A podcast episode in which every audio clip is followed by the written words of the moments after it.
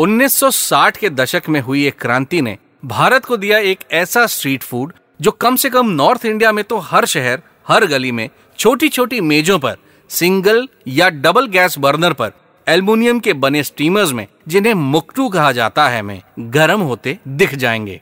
इसके साथ खाए जाने वाली चटनी के भी लोग उतने ही फैन हैं जितना कि इसके। नाम है मोमो, और ये बताना बहुत जरूरी है कि तिब्बत से भारत आया ये नाश्ता असल में पैदा नेपाल में हुआ था। मेरा नाम है हेम और आप सुन रहे हैं रेड पॉडकास्ट का फूड ट्रेल्स। एपिसोड के पहले हिस्से में कहानी मोमोज की। दिल्ली में डोल्मा आंटी, मकलौड़गंज में मामास किचन, दार्जिलिंग में कुंगा रेस्टोरेंट, गैंगटॉक में रोल हाउस, मसूरी में कालसांग फ्रेंड्स कॉर्नर, नैनीताल में सोनम्स, शिलोंग में मोमो घर, लखनऊ में नैनीताल मोमोज। ये कुछ जगहें हैं जहां आप दुनिया में मिलने वाले बेस्ट से बेस्ट मोमोज खा सकते हैं। कीमत कम, स्वाद में दम, और हर जगह अवेलेबल हर दम। शायद यही कारण था कि करीब 60 सालों में मोमोज नेपाल से निकल के तिब्बत होते हुए भारत आया और यहाँ के शाम की छोटी भूख का स्वादिष्ट ऑप्शन बन गया। हर रीजन का अपना असर तो होता ही है, इसीलिए नॉर्थ इंडिया में मिलने वाले मोमो से थोड़ा फर्क तो है, लेकिन बनाने का स्टाइल और बेसिक इंग्रेडिएंट्स इसे वही शक्ल, वही टेक्सचर और वही फैन फॉलोइंग देते हैं। बात करते हैं 1959 की, जब हिमालय की उस तरफ हमारे पड़ोसी देश तिब्बत में अपराइजिंग हुई। हजारों की मात्रा में तिब्बत के शरणार्थी भारत आए और अपने साथ लाए अपना खान पान और जीवन शैली, लाइफस्टाइल। चाइना की PLA यानी पीपल्स लिबरेशन आर्मी की यातनाओं को अब बर्दाश्त कर पाना तिब्बत के लिए मुश्किल हो रहा था। 1955 से चाइना के अधीन हुआ तिब्बत में एक तरीके का गृह युद्ध छिड़ गया। तिब्बत को अपना दोस्त बताने वाला चाइना कब धीरे से उस पर कब्जा कर बैठ गया, ये दुनिया को पता भी नहीं चला, और इसीलिए चीन के अधीन कई तिब्बत के इलाके चीन का विरोध करने लगे। वर्ल्ड मीडिया की उन दिनों की रिपोर्ट्स के मुताबिक ये सिर्फ एक पॉलिटिकल इन्वेजन नहीं था, बल्कि एक तरह की एथनिक क्लेंजिंग का प्रयास था, जहां तिब्बत के लोग तिब्बत का ही कल्चर और फैशन प्रैक्टिस और प्रोपेगेट नहीं कर सकते थे। धीरे धीरे बेसिक राइट्स के लिए जब तिब्बती लोग मजबूर किए जाने लगे, तो 23 साल के 14th बौद्ध लामा हिज होलीनेस दलाई लामा ने खिलाफत कर दी। हिज होलीनेस दलाई लामा सिर्फ एक धर्म गुरु नहीं, बल्कि तिब्बत के वो एक बड़े राजनेता भी थे। वहां की पॉलिटिकल सिस्टम कुछ इस तरह की थी कि सोसाइटी अपने लामा को ही फॉलो करती थी, आज भी करती है। खैर, बात करते हैं 1959 की, जब PLA के कुछ अधिकारियों ने हिज होलीनेस दलाई लामा को अपने खेमे में एक प्रोग्राम अटेंड करने के लिए निमंत्रण भेजा। जब उनकी शर्त दलाई लामा के शिष्यों ने सुनी तो सबके कान खड़े हो गए। शर्त के मुताबिक हिज होलीनेस को बिना किसी सुरक्षा गार्ड के और अकेले आना था।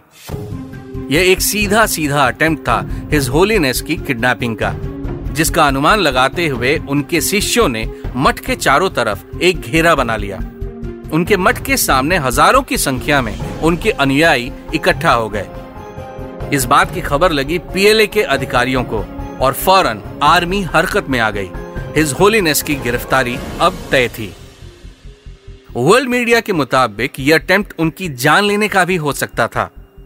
मठ के बाहर लगी भीड़ को अपनी ढाल बनाकर दलाई लामा वहां से छुप छुपा कर निकल गए। अपनी जान बचाई और अपने कुछ चुनिंदा अनुयायियों के साथ चीनी सिपाही के भेष में 14 दिन लंबे ल्हासा से त्वांग के सफर पर निकल गए। पीछे छोड़ गए अपनी मातृभूमि, अपने लोग, अपना महल, अपना जीवन, कभी न लौटने के लिए। उनके भारत पहुंचने पर भारत सरकार ने उनको रिसीव किया और उनकी देखभाल की।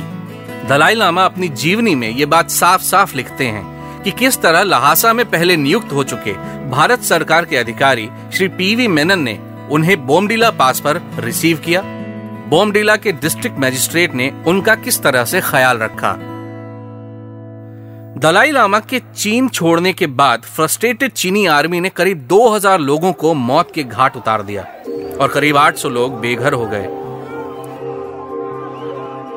रातों रात वहां ल्हासा में कर्फ्यू लगा दी गई और जाने कितने लोगों को तिब्बत छोड़कर जाना पड़ा। भागकर कुछ भाग्यशाली भारत के शरण में आए और काफी तिब्बती लोग अरुणाचल प्रदेश में बसे। कुछ सिक्किम चले गए, कई दिल्ली चले गए और कुछ ने धर्मशाला को अपना घर बना लिया, वहीं जहां आज भी हिज होलीनेस दलाई लामा रहते हैं। चीन की इस हरकत से न जाने कितने लोग बेघर हुए, कितने लोगों की जान गई और कितने कल्चरल चेंजेस आ गए। चेंजेस उनकी लाइफस्टाइल, फूड, फैशन सब पर असर लाई, लेकिन तिब्बती सेटलमेंट्स में उनका फेवरेट खाना मोमो जिंदा रहा।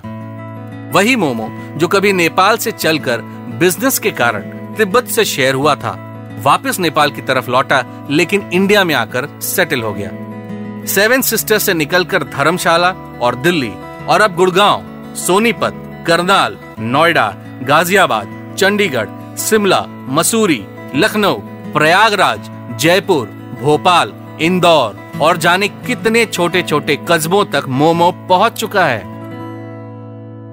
सिर्फ दिल्ली में मेरा अंदाजा अगर सही है तो करीब 5 लाख मोमोज के स्टॉल होंगे। ऐसी कोई मार्केट नहीं जहां ये डिश ना मिलती हो। फिर दिल्ली तो वैसे भी दिल वालों की है, इसीलिए दिल खोल कर इसे अपनाया गया और फिर कुछ एक्सपेरिमेंट्स भी हुए। मोमो ओरिजिनली जो मीट फील्ड था उसमें पत्ता गोभी डाली गई, सोया डाला गया, पनीर डाली गई। ओरिजिनल तीखी लाल मिर्ची वाली चटनी के बाद अब उसे हरी चटपटी चटनी के साथ भी परोसा गया और अब तो उसे मेयोनीज के साथ भी खाने लगे हैं। इतना ही नहीं, कुछ स्टॉल्स मोमो सर्व करते वक्त उन पर चाट मसाला की बारिश कर देते हैं। कुछ मोमोज को फ्राई कर देते हैं और कुछ तंदूर में सेक देते हैं, कुछ सूप के साथ, कुछ शाम के लिटिल के साथ। मोमो हर जगह है। ओमनी प्रेजेंट स्नैक के कुछ और रिश्तेदार भी हैं जिनकी अब बात कर लेते हैं। आप सुन रहे हैं रेड पॉडकास्ट का फूड ट्रेल्स, मेरे यानी हेम के साथ। मोमो का बड़ा भाई कह लीजिए या थोड़ा मोटा भाई, थाईपो सिक्किम के आसपास के इलाकों में खाया जाता है। बनाने का तरीका सिमिलर लेकिन फिर भी अलग। साइज में थोड़ा बड़ा और इसका तला थोड़ा फ्लैट होता है। थाईपो मोमोज की तरह ही वेज और नॉन वेज दोनों वेरिएंट्स में आता है, लेकिन मोमोज की ऊपरी परत बनाने के लिए जब मैदा गूंदा जाता है तो थाईपो के लिए उसी में बेकिंग सोडा मिला दिया जाता है। तिब्बत से आए शरणार्थियों ने जब भारत के अलग अलग इलाकों में शरण ली तो उनके साथ उनका खाना भी अलग अलग इलाकों में सेटल हुआ। मोमोज की चटनी easy to eat, serve and carry था, इसीलिए शायद ज्यादा पॉपुलर हुआ। लोग अक्सर खुद को सबके सामने ज्यादा समझदार बताने के लिए मोमोज को डिमसम के नाम से बुलाते हैं, पर सच तो यह है कि डिमसम एक कॉमन नाम है एक तरह की कुकिंग मेथड को फॉलो करने का, और उस मेथड को फॉलो करके बनाए गए डम्पलिंग्स को डिमसम कहा जाता है। ऐसा नहीं होता तो ऑथेंटिक चाइनीज फूड सर्व करने का दावा करने वाले रेस्टोरेंट्स अपने मेन्यू में मोमो और डिमसम अलग अलग क्यों प्रिंट करते? फर्क है बनाने के लिए यूज होने वाले मटेरियल की। जहां पर मोमोज अमूमन गेहूं के आटे से बने मैदे से बनाई जाती है, डिमसम किसी भी अवेलेबल स्टार्च से बनाई जा सकती है, जैसे कि rice starch, potato starch and even wheat starch. इसीलिए जब स्टीम होने के बाद डिमसम बाहर आते हैं तो वो मोमोज के मुकाबले ज्यादा ट्रांसपेरेंट होते हैं। चीन में खाए जाने वाला बाओजी या बाओ मोमो का रिश्तेदार कहा जा सकता है। बाओजी एक तरह का बन है जो कि कभी मीट फील्ड होता है कभी नहीं। इसे बनाने के लिए इस्तेमाल किए जाने वाले आटे में यीस्ट डालकर इसे पहले फर्मेंटेट किया जाता है, फिर इसे प्रोपोर्शन में कट करके एक स्पेसिफिक शेप दिया जाता है, very similar to what a bun looks like. Shaolin Soccer movie में बन बना रही उस लेडी को याद करिए, और अगर मूवी नहीं देखी तो पहले जाके मूवी देखिए, you are missing out on something. Anyway, back to the business.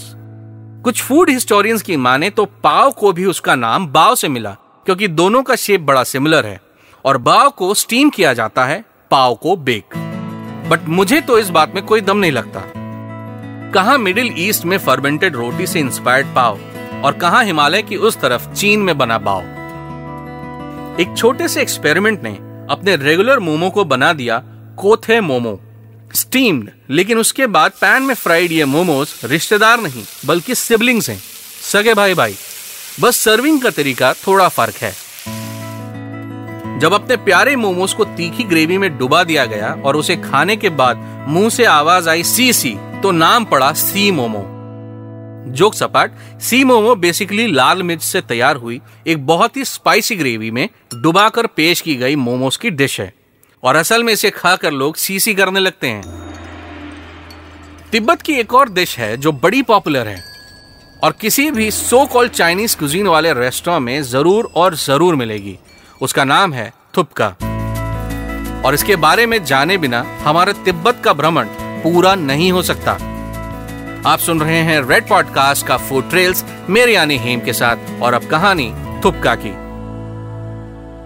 जैसे दिमसम एक कॉमन नाम है, वैसे ही थुपका भी एक कॉमन नाम है किसी भी सूप का जिसमें नूडल मिला हुआ हो। नूडल पुराने जमाने में हैंड पुल्ड यानी हाथ से बनाए हुए हुआ करते थे, आजकल रेडीमेड आते हैं। नेपाली वर्जन में इसे थोड़ी लाल मिर्च और गरम मसाला डाल दिए जाते हैं और इसीलिए ये थोड़ा एक्स्ट्रा स्पाइसी हो जाता है। थुपका सिर्फ नेपाल या तिब्बत में नहीं बल्कि भूटान, शिलोंग, अरुणाचल प्रदेश, हिमाचल प्रदेश, लेह और लद्दाख में भी पॉपुलर है। इनफैक्ट उनका स्टेपल फूड भी है। दिल्ली में ये बड़े शौक से खाया / पिया जाता है। दिल्ली के मोनास्ट्री इलाके में कभी मौका लगे तो जरूर जाइए और लुत्फ उठाइए। हाँ, फोटो खींच के मुझे सूचित जरूर करिएगा। मेरा इंस्टाग्राम हैंडल है @हेमू है ना। आप सुन रहे थे रेड पॉडकास्ट का फूड ट्रेल्स, मेरे यानी हेम के साथ। Eat more, share more and take care. This podcast was written and narrated by Haim and was produced by Alok Mishra.